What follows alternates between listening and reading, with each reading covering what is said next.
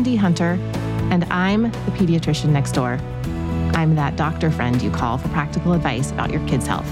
I mix the science of medicine with the reality of parenting. What are the things that your kids do that make you want to take a vacation without them? Or just make you wish that their bedtime was earlier? They are delightful and they are quite exhausting, our little kids. Here's the thing the things they do that get on your nerves, mostly these are normal things and every kid does them. But I tell you what, they're whining and fighting or whatever it is that they do to get your attention. There are ways that you can react to them, or in some cases, ignore them, that help your kids become better humans. When you coach your kids through their annoying behaviors, you help them become better friends to their friends, better siblings to the other kids in the house, and ultimately better grown-ups. I've got two questions from listeners today that I know you will relate to. I have a question about my six year old daughter who has this habit of talking like a baby, like cooing, babbling, sometimes like a forced lisp, and it is driving my husband and I absolutely crazy. She's been doing this on and off for the last few years, and even her teachers at school have mentioned it. She does have a four year old sister, but she no longer talks like a baby, and she'll do it uh, to my husband and I, family, extended family, grandparents, teachers, strangers. We just don't know how to get it to stop.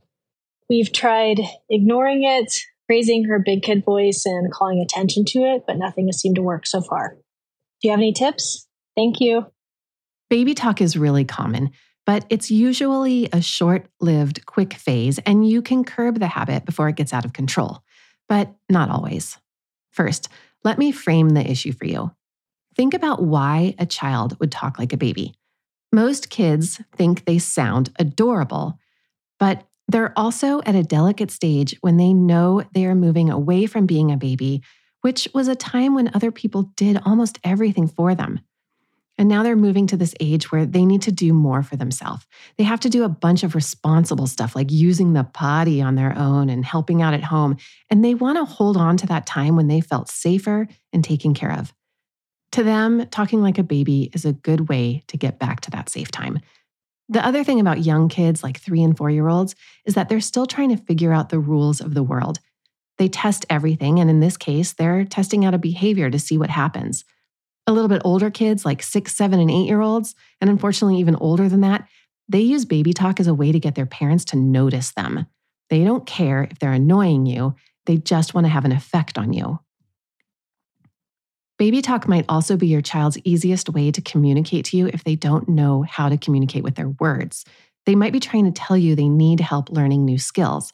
For example, if your child doesn't really know how to socialize with other kids, they may use baby talk with their friends to attempt to socialize with them. And your child may need help developing their social skills. A child might also use baby talk to show their parents they can't do something that feels hard for them. For example, think about a six year old. They might stand at the buffet at a family party and turn to you and say, Me want food because they're nervous about trying to serve themselves. They are signaling they are uncomfortable or anxious about the task in front of them. And I'll talk about how to address this. The other more obvious and pretty common reason for baby talk is related to a life change or stressful situation, something like a new baby in the house. So, those are most of the reasons behind baby talk. The only caveat to this is that sometimes baby talk is because of an underlying problem, like a speech delay or another developmental problem. So, if there are other major behavioral issues, you definitely want to pursue those with your pediatrician. I don't know exactly what is going on in this family, but it's probably a combination of several factors, but mostly that her daughter is feeling insecure at times and wants attention. Her daughter knows that when she was a baby, everyone took care of her. So now, the only way she knows to check in with her parents to find out if they still will take care of her is to use baby talk. That's how she asks if they still love her and will help her when she needs help. So, one thing this mother can try is to send a signal that she will always be there to take care of her. She can also outright say, I will always take care of you, or maybe just even try giving a hug. What else can parents do? The first step is always to ignore it, which this family has tried. If your child gets more attention for the baby talk, this is the reward that makes them want to do more of it to continue to get your attention. Even if you're annoyed and respond to them, when you give this kind of negative attention to a child, this is still attention and it's what they thrive on. So they're going to keep doing it. If you can't ignore it, downplay the baby talk. Remain calm, respond to your child in a direct and straightforward voice. It's also a good idea to pretend you can't hear them or just say, I don't understand baby talk. Use your big kid voice to tell me what you want. Even to the point that if your child continues to use baby talk, you need to escalate your responses. Try being ridiculous. If she says, Me want to play with my baby, you respond, Oh, you want to eat dirt for dinner? Okay, I'll see what I can do. Just be crazy with it. If you have tried all of these things and the baby talk is still continuing to be an issue, you might not be the problem. In one family I know, the child uses baby talk because she knows her father will give in to what she wants. So she keeps doing it with everyone. It's important that both parents and probably the grandparents as well are on the same page and are consistent. And it can take two to three weeks of being consistent for the habit to be gone.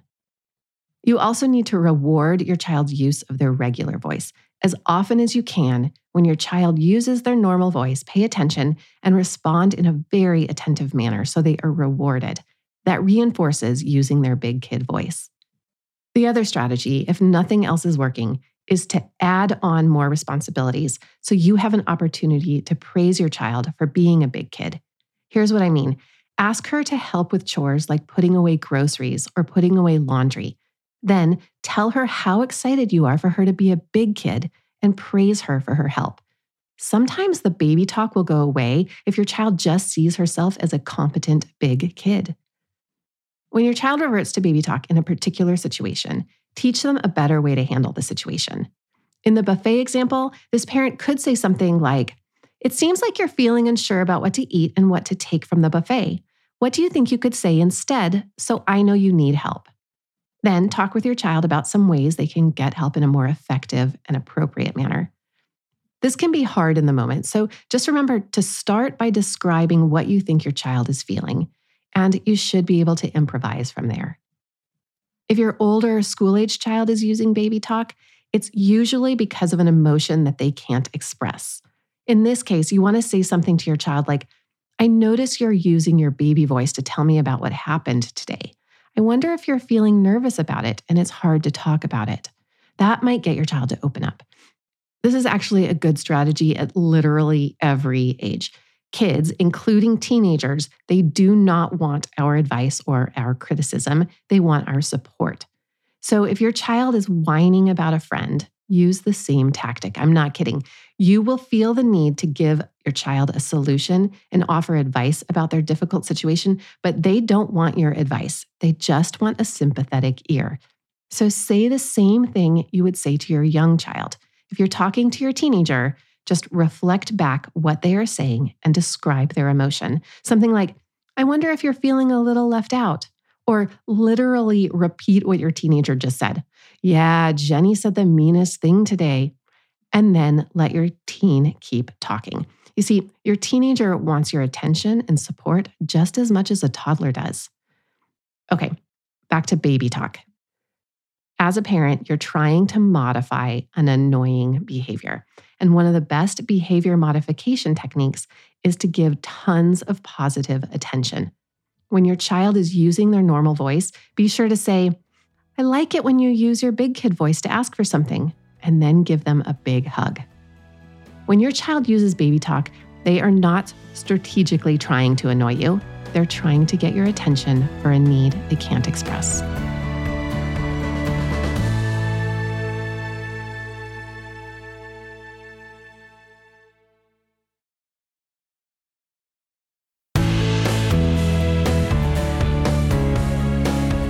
Hi, Dr. Hunter. I'm hoping you can help me with a sibling issue that's causing a lot of stress in our house. So, I have three boys. The oldest two are eight and six, and they are just overly competitive with each other. The sibling rivalry feels like they are enemies most days. They obviously compete over things like sports and school, but then they compete over silly stuff like who got more french fries on their dinner plate and who got more letters right on their eye exam, like on a medical eye exam. The older one always wants the younger one to know how much smarter, more athletic, whatever he is.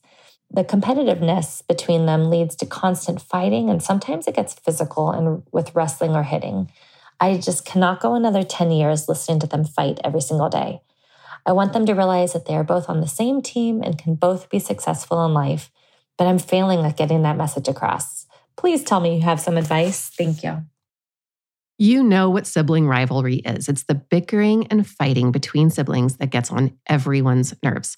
It's the arguing, name calling, tattling, physical fighting, taking each other's things, competition, and comparison between your kids. Just making that list kind of gets my heart rate up. kids fight, parents intervene, and then the kids get all your attention, even though it's not for the thing that they want attention for. Why are your kids fighting? I wish I could say it was because one toy really is better or one piece of cake really is larger. Those problems are easy to fix and they don't have to happen again. Unfortunately, sibling rivalry is more complicated. It's related to birth order, family dynamics, individual temperaments, all things that you can't change and don't really have control over. So, sibling rivalry is inevitable. I'm sorry. But at least you're not alone. And I promise I'm going to explain some of the benefits of sibling rivalry. There is a reason for all this fighting. Let's start here. The root of sibling rivalry is usually the feeling of competition. I always like to take issues back to the child's perspective. Your oldest child was once your only focus of attention. You had time to answer her requests quickly. She didn't have to share toys or food or your attention. She didn't have to share anything at all. Then a brother or sister comes along. Now you take more time to respond because you have a lot more to do. Then the kids get older. Not only do they have to share more, but the dynamic changes. Younger siblings may become more confident and develop their own likes, dislikes, and sometimes they're not going to put up with being pushed around like when they were smaller and younger. I'm sure this makes sense, but to put it another way, imagine your spouse brings home someone else and expects you to get along. That's not going to happen. Now, what about specific scenarios? Why do they happen? Sometimes siblings fight because one child is trying to get their brother or sister to play with them or give them their attention. And just like kids who baby talk who don't have social skills that are sophisticated enough to get another friend's attention, some kids fight or damage their friends' toys or siblings' toys because they don't know how else to get the other child to play. Siblings also might fight because they want to see how much power they can have over their sibling. Your younger child might not have any other way to experience power than to push his brother, and an older child might try to get a younger child in trouble to make themselves feel more powerful. These dynamics are especially difficult between a sibling and a disabled child. That's a whole other problem. But kids might provoke their brother or sister with autism or with a disability just to get a reaction from them and to get their parents' attention. Your kids are going to fight at some point, but there are a lot of strategies that can help. If your kids aren't fighting yet, there are things you can do now. If they're really young, it's worth your effort to teach empathy and kindness from day one. One thing you can do is catch your older child being kind toward their sibling. With a new baby, praise your child for being gentle or waiting her turn while you finish changing the baby's diaper before playing with her. For siblings of toddlers, notice when they provide even the smallest kindness, like say, ah, you helped your sister get up when she fell down. Thanks for helping her. When kids get attention for kindness, you know what they're going to do more things to get attention for being nice. Another thing you can do is if one sibling gets hurt, ask your other child to help out. Send them to go get a band aid or an ice pack. Or if a sibling is crying, say, Oh, she's sad, and ask your child to get a tissue. Look for tiny little ways like this that you can start to teach empathy. Okay, what if the fighting has already started? I've got lots of tips for you. First, set a good example. Try to keep your cool, and your kids will follow your lead and learn to stay calm too. It's okay for you to get upset, but the way you react and the way you calm yourself down is what your kids will see. Also, note that how parents interact with each other and with other adults sets an example for how children should interact. If you slam doors and have loud arguments, kids are more likely to see this as the way they should handle an issue and they're going to slam doors and yell too. The next tips are all about giving your kids the attention they want. One strategy is to have one on one time, make individual time for each child doing an activity of their choice. For young kids, this will be a really short time every single day. Most parents find that when siblings have even a brief amount of time one on one with a parent, there are less fights. When you do choose activities to do with them, and it's the thing they love doing, they get the message from you that you understand their individuality if your child likes reading, snuggle with them and read a book. If they love running around outside, put on your running shoes. This way, they will feel like you appreciate them as an individual, and again, they're less likely to fight.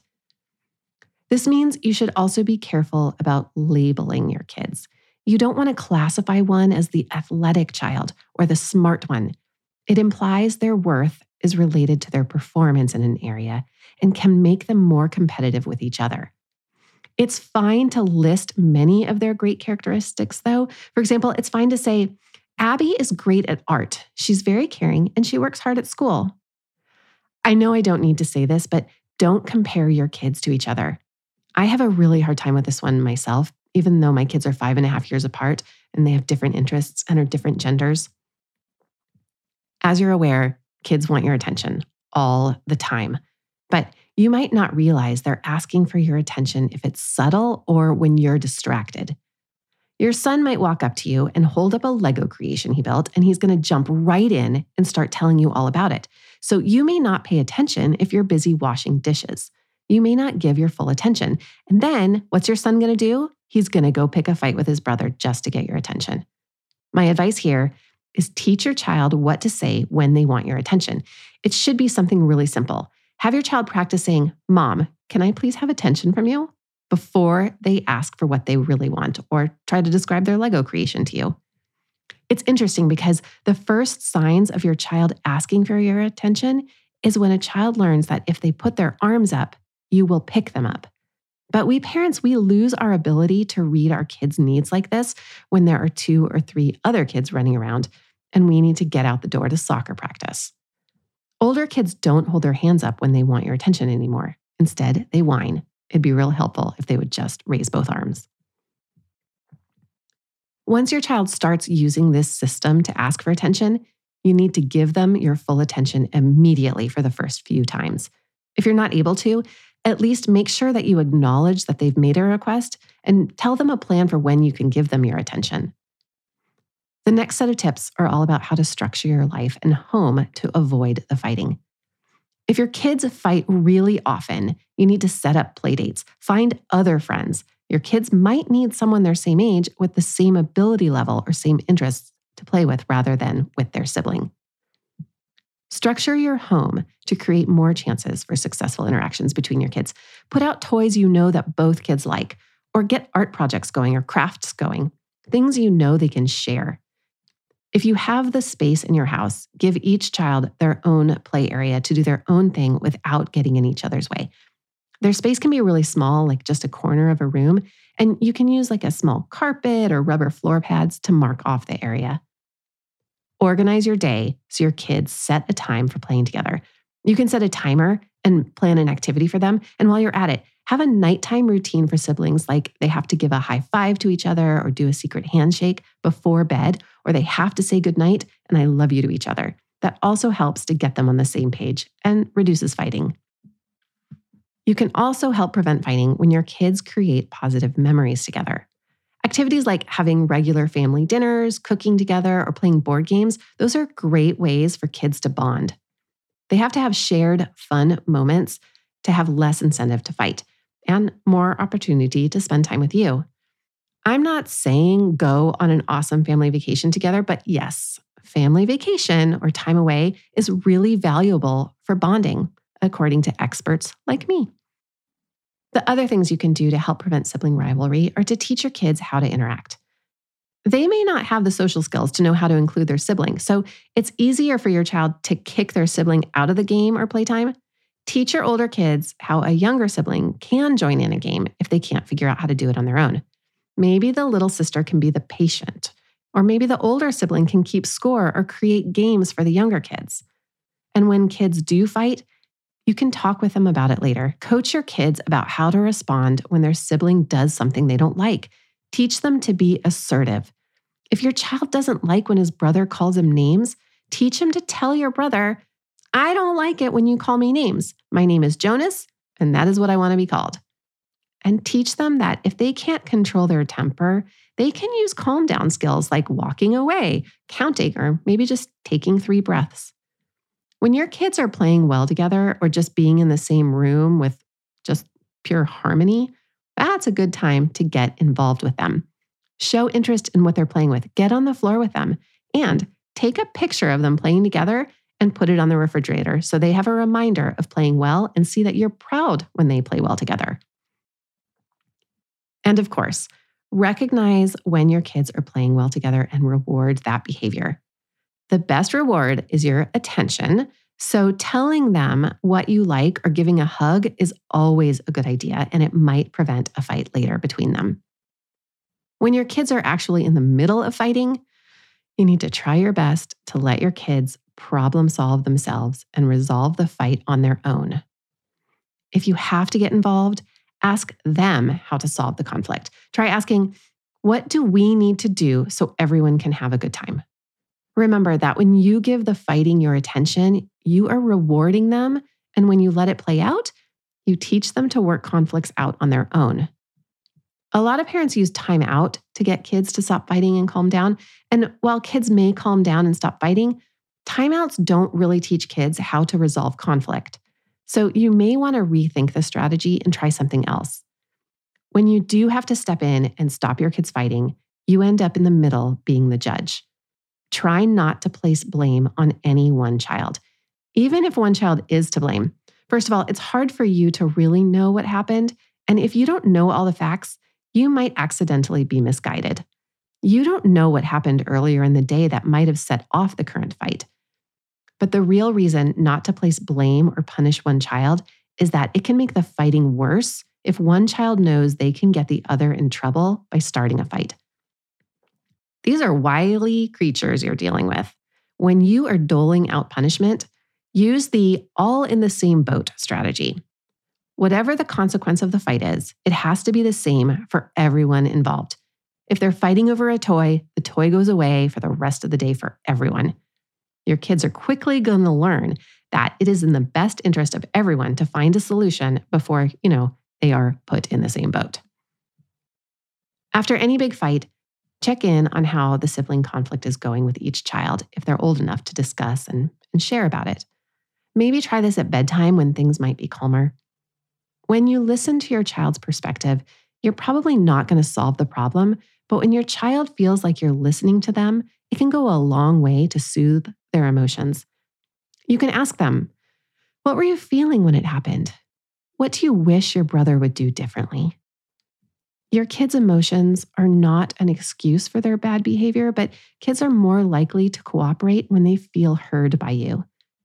And in the case of hitting and physical violence, tell your kids every time that violence is not acceptable. You can still ask them about their feelings afterward, it just doesn't make their actions okay. It's never okay to hit. Finally, if there are things that you know always cause a fight, you have to create rules about those issues. For example, if they fight over their time on the trampoline, have rules about how long each child can be on it. You may even need to have a family meeting and create clear rules for everything they fight about. This is in your best interest. It's easier to point out a rule than to choose which child is right in a given situation. Point out the rule and let them figure it out. And you may need to put in earplugs, and that's totally fine too. It can also be helpful to define your family values. Talk with your kids about what your values, like respect, kindness, and supporting each other, are in your family. If you talk about these and write them down in something like a family manifesto or family value statement, you create a sense of unity in your family, and your kids have expectations for their behavior. That was a lot of tips and a lot for you to do, but here's the thing I want to leave you with. You, as a parent, can set up all these parameters and use all these tricks, and your kids are still very likely going to have sibling rivalry, and that's fine. I am not only giving you permission, but I'm encouraging you to not make their fighting your problem.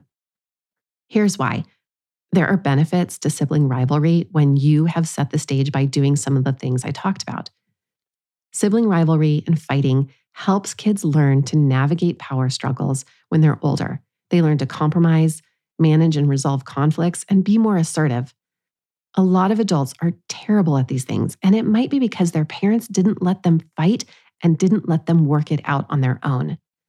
You are not going to eliminate sibling rivalry, but you can use these conflicts as teaching moments with the hope of maximizing the benefits. I know it is so annoying when your kids squabble, but really try to not be the one to regulate their fights. It's okay to say when they're yelling, Mom, it's okay for you to say, You guys need to work this out. I'm talking about older kids, of course. Take comfort that most sibling issues are going to resolve with time and with your kids' maturity. Try to pause, enjoy the brief moments where your kids are actually playing nicely together. Remember to take a picture when they're playing well and hang it on the fridge. Those are the moments that we had kids for. And keep in mind that conflict resolution is a really advanced skill. I know you know some adults who are still struggling with it. There you are the answers to two common parenting questions about annoying kid behaviors. And it turns out the short answer to both of them is that kids just want your attention. Think of other annoying things your kids do. Are they also because they want your attention? It's funny because I know what your dream is to be alone and have nobody give you any attention. It's ironic, right?